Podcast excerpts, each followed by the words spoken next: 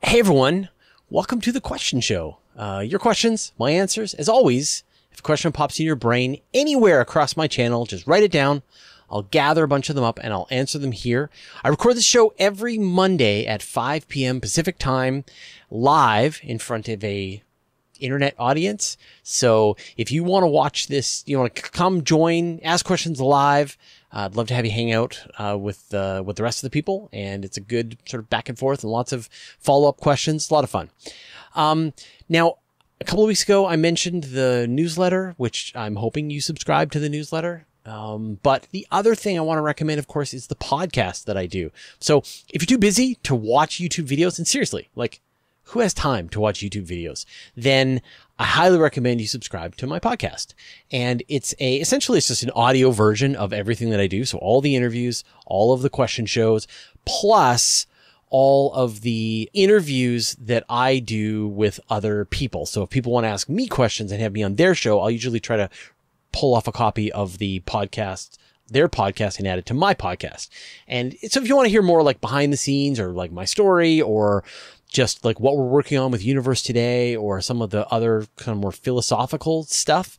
Uh, sometimes those are pretty entertaining. So you might enjoy that. So just do a search for Universe Today podcast or go to universetoday.com slash audio and you can sign up. All right, let's get into the questions. HPA 97. Would it be possible to have a sphere of liquid like water that can maintain its shape without having a rocky core while also being stable and not evaporate? There are a bunch of questions in there, so I'll try and kind of break it into its component pieces. So if you had a planet's worth of pure water just hanging out in space, would it form a sphere? And the answer is yes. The mutual gravity of all of the water would hold together and form hydrostatic equilibrium, just as if you had a planet made of rock or anything. Gravity is gravity. It wants to pull things into a sphere, and it would do that with a sphere of water. But it wouldn't be this sort of perfect floating sphere of water. It would be this weird thing because in the cold of space, it would be covered in a thick layer of ice. And then beneath that, you would have some point where the water hadn't frozen yet. You'd have like an ocean, but you'd also have this incredible pressure and temperature and it would get hotter and hotter and hotter as you move to the center of this sphere of water. And so you would form these weird versions of ice.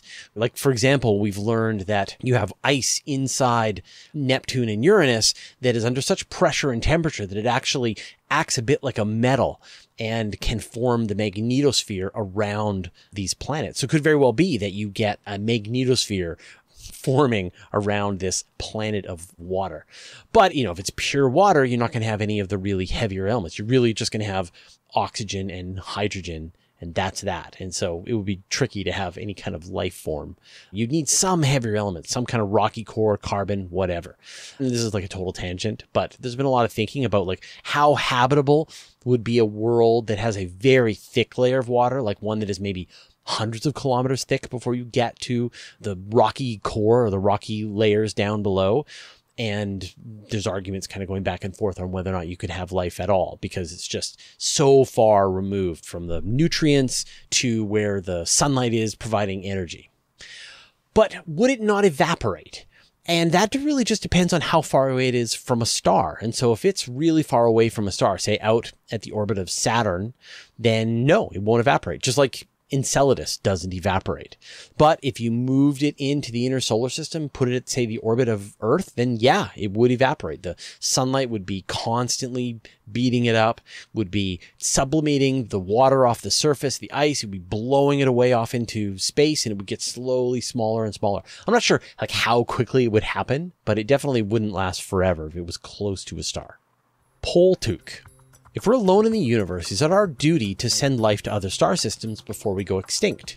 This is an idea that I think a lot about. And and honestly, this is this is one of the ideas that got me so enthusiastic about space exploration and astronomy when I started uh, Universe Today about 21 years ago. Um, and just this idea that you know, what if we're alone in the universe? Like, obviously, everyone always says, like, there's no way we're alone in the universe. But what if we are? What if we're the only place that life is formed? does life make the universe better? I mean, obviously, it has its problems, has its faults, but I think most people would agree that that having life in the universe is better than having not life. That pandas are better than boulders. That um, whales are better than silt. So I just feel like having life in the universe makes it better. And so then if we are alone and we're the first technological civilization to reach this point, then do we have a moral obligation to help life spread across the universe? I think we do. You know, as I mentioned in a, a, couple of episodes ago, that we've only got, say, 500 million years before the sun boils the oceans off of planet Earth. And maybe we've gone extinct, but maybe we used up all the metals and the oil and all of the easy access to various minerals and stuff. And so then when the dolphins rise, they don't have anything to work with. And then when the octopuses rise. They don't have anything to work with. And so nobody can achieve a spacefaring civilization. It's up to us.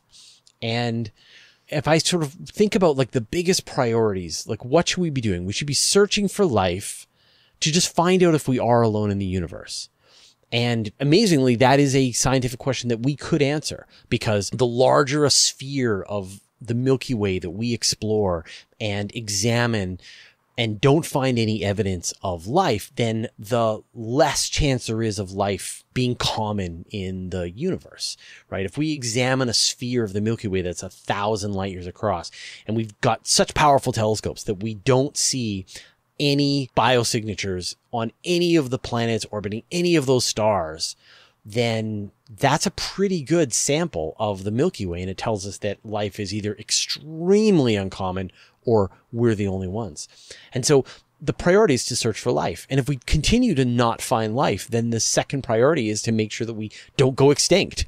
And I would say the highest priority of that is to take better care of Earth because we are ruining the best place in the universe. And then once we've made sure that we're taking good care of Earth, then let's do a good job of spreading out across the solar system.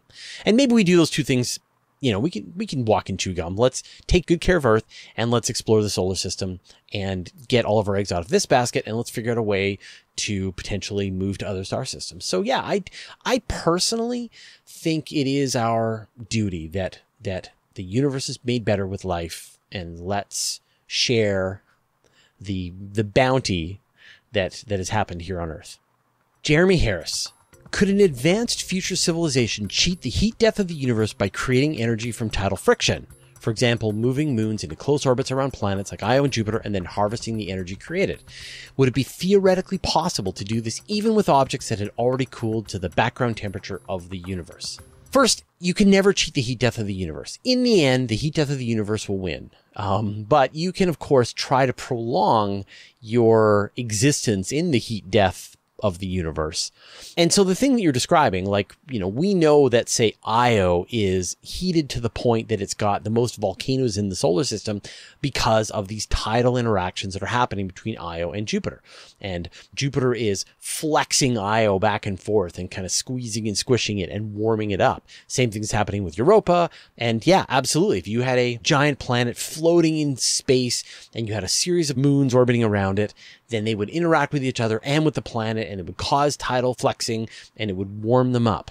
But that would just be a delaying tactic. The price you pay for this tidal flexing is that you lose orbital momentum.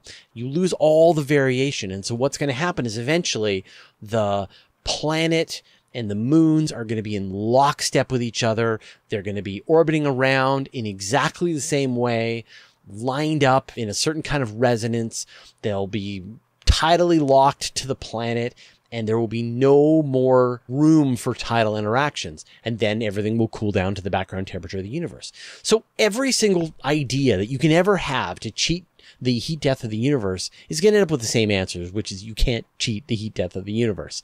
But with energy conservation, you can imagine really clever ways. You're feeding a black hole sips of energy, you're dismantling stars and then creating fusion based on the hydrogen that you're pulling out of them. That's way more efficient than a star just going crazy, burning through all its hydrogen and then exploding as a supernova. So there's plenty of ways that, you know, once we get to an advanced enough level of technology, we can lengthen out the amount of time it's going to take before we run out of energy. But in the end, we have to run out of energy. Subnet mask. Hey Fraser, of all the planetary bodies that we know of apart from Earth, which offers the longest survivability for a human wearing nothing but lots of layers, a really warm coat, and a gas mask? The way you described that question, there's really only one place that you could exist for a long time, and that would be on the surface of Titan. Titan, of course, has an atmosphere that's about one and a half times as thick as the Earth's atmosphere. It has very cold temperatures, but it has that atmospheric pressure. And so you don't need to have a spacesuit. You just need to have a really warm coat.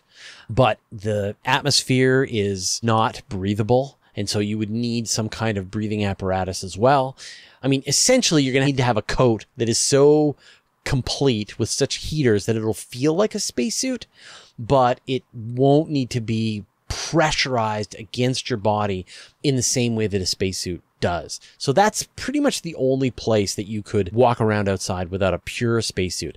But there's a couple of other places. So the other idea, of course, is that you could be in the cloud tops of Venus. You could be about 50 kilometers above the surface of Venus. And at that point, the temperature of the planet and the pressure are roughly the same as the Earth. So once again, you could stand outside on your cloud city on Venus in your short sleeves, or probably a coat. And again, a breathing apparatus because the atmosphere is carbon dioxide. And you would be fine. And then there's places that you could go that it would be a lot quicker. Like you could swim in the ocean of Enceladus or Europa briefly, and you wouldn't need to have a spacesuit because you'd be in water. You just need like a scuba diving suit as well as some kind of oxygen mask. So you literally could take your scuba diving suit, gear up to go for a dive here on Earth, but you could go to the ocean of Enceladus. You could drop in the water there and swim around, and it would be kind of the same. You could survive briefly falling into the atmosphere of, say, Uranus or Neptune until the, the pressures get too great. But uh, but that's about it. So so but there are a few places you can go. Uh, let me know how it works out. Kim Barron, what would be involved in decommissioning the ISS or Hubble since they're kind of large? Right. When Hubble and the International Space Station run to the end of their lifetime and the plans are okay, these are no longer functional. Hubble is dead. It's time to deal with it. The International Space Station is just, it's no longer habitable for astronauts. It's time to remove it. Then they will be deorbited. And what'll happen is essentially a retro rocket will fire. There's an attachment on the Hubble Space Telescope, so it's ready to have something dock with it and deorbit it. And with the International Space Station, they would probably just either fire the thrusters on the space station or dock, say, a Dragon capsule and have it fire the thrusters. And this happens from time to time. And actually, there's a place in the Pacific Ocean where all of these spacecraft go if they can do it. Sort of this big chunk of the ocean where there's no islands, there's no population.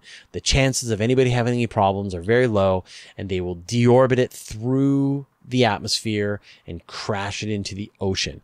And with these larger objects, say the size of the space station, the size of Hubble, etc., lots of this will survive the entire atmospheric reentry and plunge into the ocean. And if you don't do that, then some of these larger satellites, it's just random where they crash into the earth. So, you know, in most cases, when countries are being responsible, they build in the deorbiting capabilities so that they can crash into the great Pacific graveyard at the end of their lives. And for some countries which have not been responsible, they have crashed them into Canada and Australia and sometimes they get lucky, or mostly they get lucky and they crash them into the ocean. But, uh, you know, do you really want to be responsible for having your satellite crash into a population? So, uh, so most of the time people set up deorbiting capability on the space station or, or satellite.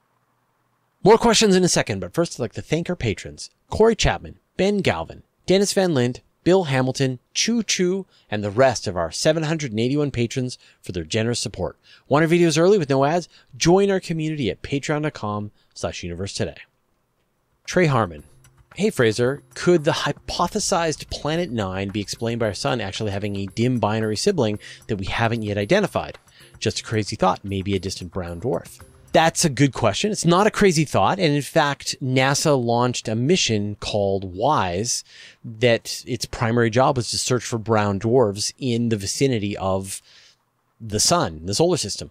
And using WISE, they were able to essentially rule out any objects the size of Jupiter or Saturn in the outer solar system within about 50,000 astronomical units of the sun. So we know for sure that there is not a Saturn sized, Jupiter sized, brown dwarf sized object out in the outer solar system. That leaves a Neptune sized object that is closer. And that's what Planet Nine, if it is out there, has to be or smaller. Zach, if we don't sufficiently tackle the climate emergency, how will space exploration be affected in the short and long term? I like that term, climate emergency, um, climate apocalypse. Like, like I don't like climate change or global warming. They just sound too tame. So, so I, I've been, I've been mulling around different catastrophic terms to use for this, just to, just to really kind of hammer it home. Um, so, how would space exploration be affected by climate change? Well, obviously, the Kennedy Space Center is built on low lying swamp in Florida, which would be inundated by the oceans. Uh, you know, and a lot of the space centers are, are built near oceans. So you can imagine that that would be an issue. But I think larger, you're just dealing with the economic implications of having to pour money into building dams, building dikes, dealing with water, dealing with drought, dealing with repopulating people that are having to evacuate various regions. Like it's just, it's like a war. Like when you have a war, all you're focused on is basic survival. And it's only once you've wrapped it up, you can actually start to get back into a growth stage of your economy. And I think it's going to feel a bit like a war in the coming decades and and that just means that concentration is going to be off things like space exploration. And so, you know, that's the worst case scenario. The best case scenario, of course, is that the world's nations decide to agree on the various summits that they've done and they draw down their greenhouse gases and meet the 1.5 degrees Celsius climate targets and and the climate of the earth is not too dramatically changed leading to various repercussions and then we don't worry about it. So I guess it just kind of depends on how bad it is.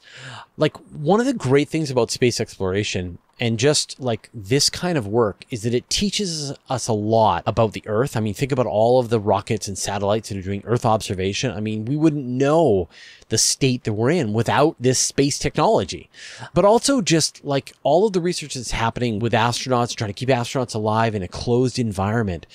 I loved the Biosphere 2 experiment. Like I know a lot of people kind of laughed about it, but just this idea of attempting to close up an environment and then figure out where it breaks, where it runs out. What do we not understand about how the environment works?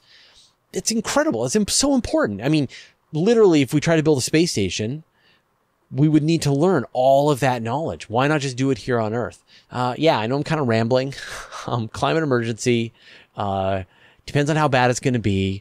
Space exploration will teach us a ton about about the climate, about the Earth, about how to live in a more uh, environmentally protective way. And I, I hope we don't have any sort of bumps in the road along this path of space exploration. TP Seeker. Was it a type of mold bacteria found on the outside of the ISS and would it be considered an alien life form? There was this rumor going around a couple of years ago that that Russian cosmonauts had found some kind of bacteria living on the outside of the International Space Station, and I think it was debunked. I haven't really sort of been keeping track of it.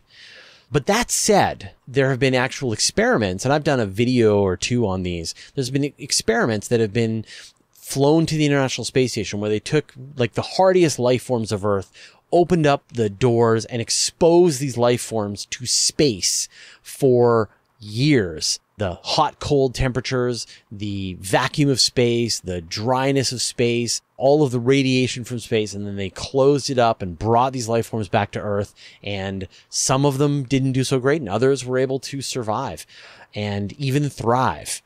So it shows that we have life forms on Earth that are perfectly able to fly to space and be on, say, the outside of the International Space Station and still be fine. They wouldn't grow, but they could be in a state of hibernation and then grow later if they were able to make it back down to Earth. So you could imagine, like we talked about earlier in this episode, right, that you've got you know, some bacteria has made it to the outside of the International Space Station, and then the International Space Station crashes back down to Earth in 10 years when it's deorbited, and the life forms on the outside, they reach the ocean again. They're like, time to get back to work. So life finds a way.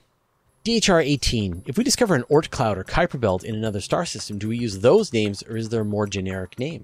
I think they will be called. I mean, we've we've reported on the discovery of Kuiper belts in other star systems. So this has already happened. And so you'll see like a belt of icy material or a vast ring of icy material, but there isn't a generic name for these. They call them other Kuiper belts or other Oort clouds. It's funny. It's like when you think about other planets, exoplanets, other star systems, the solar system, like clearly at this point, people will need to sit down and figure out a way to nicely genericize every term in astronomy that we think about that's here in the solar system that these things will exist in other places. But yeah, I can imagine like, you know, in the far, far future, explorers have moved to this other star system and they think about their Kuiper belt. They will call it their Kuiper belt. I mean, we didn't even know there were other planets. Like when we think about the Earth, right? The Earth is just the ground. And it wasn't until we figured out that there were other planets that they weren't just stars in the sky, but they were actually worlds like the Earth uh, or the moon, right? The moon is the best example, right? What do we call, you know, the moon? So maybe, maybe, so what we do with on universe today is we capitalize the moon, but then we uncapitalize other moons. We capitalize the universe, but we uncapitalize other universes. And so maybe we would, we would have lower capital Kuiper belt in other star systems grammatically. Mayor's 12. Hey Fraser, with the mass and dark matter, does our galaxy have an escape velocity? Yeah, the Milky Way does have an escape velocity. So let's just talk about the Earth. So if you want to try to, to get into orbit around the Earth, you need to be going about eight kilometers a second. The Earth is orbiting around the sun at about 30 kilometers per second. If you're already off the Earth, you're already in orbit, and you're using the Earth's momentum orbital velocity around the sun, they need to go about another 16 kilometers per second to escape the gravity of the solar system. So the Earth has an escape velocity, the solar system has an escape velocity. The Milky Way is just an object with a lot of gravity, so it has an escape velocity. And the escape velocity of the Milky Way is about 550 kilometers per second, which is a lot. Very fast. Um, and so you might be surprised to hear that there actually are objects which have been given that level of an escape velocity.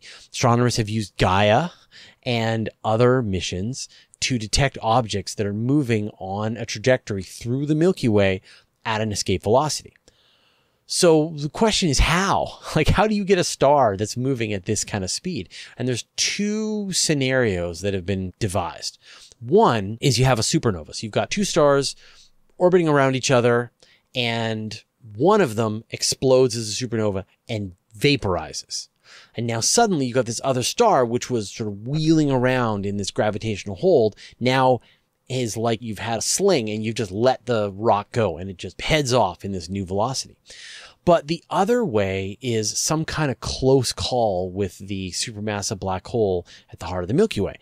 And you can imagine some kind of three body interaction where a star gets really, really close to the black hole, interacts with another star, and something gets kicked out on this incredible velocity. But yeah, there are like multiple objects that have been discovered so far that are on their way out of the Milky Way and they're never coming back. Samurai Hash. Would you rather have Earth as a nature preserve or make many large O'Neill cylinders as nature preserves? Why choose? I mean, I think that life is better with nature being preserved. Like, people live in cities I mean, maybe there's a few people that just love the glass and steel and concrete and driving beeping cars and ambulances and fire trucks and all the noises and the pollution and all that. But my guess is people live in cities because they have to, because that's where the jobs are. You put up with it. Yeah, there's all kinds of cool cultural things that happen in cities, but life is made better with nature, with access to trees and oceans and rivers and animals and wildlife and all that kind of stuff. So I think that the hope for space exploration is that we can push a lot of the polluting heavy industry off of Earth and out into space. And then we can try to let Earth just become the best place for life, including human beings. But hopefully we can have a smaller footprint on the planet and then just, we just pollute the space. Who cares, right? It's just rocks and starlight and, you know, lots of space out in space.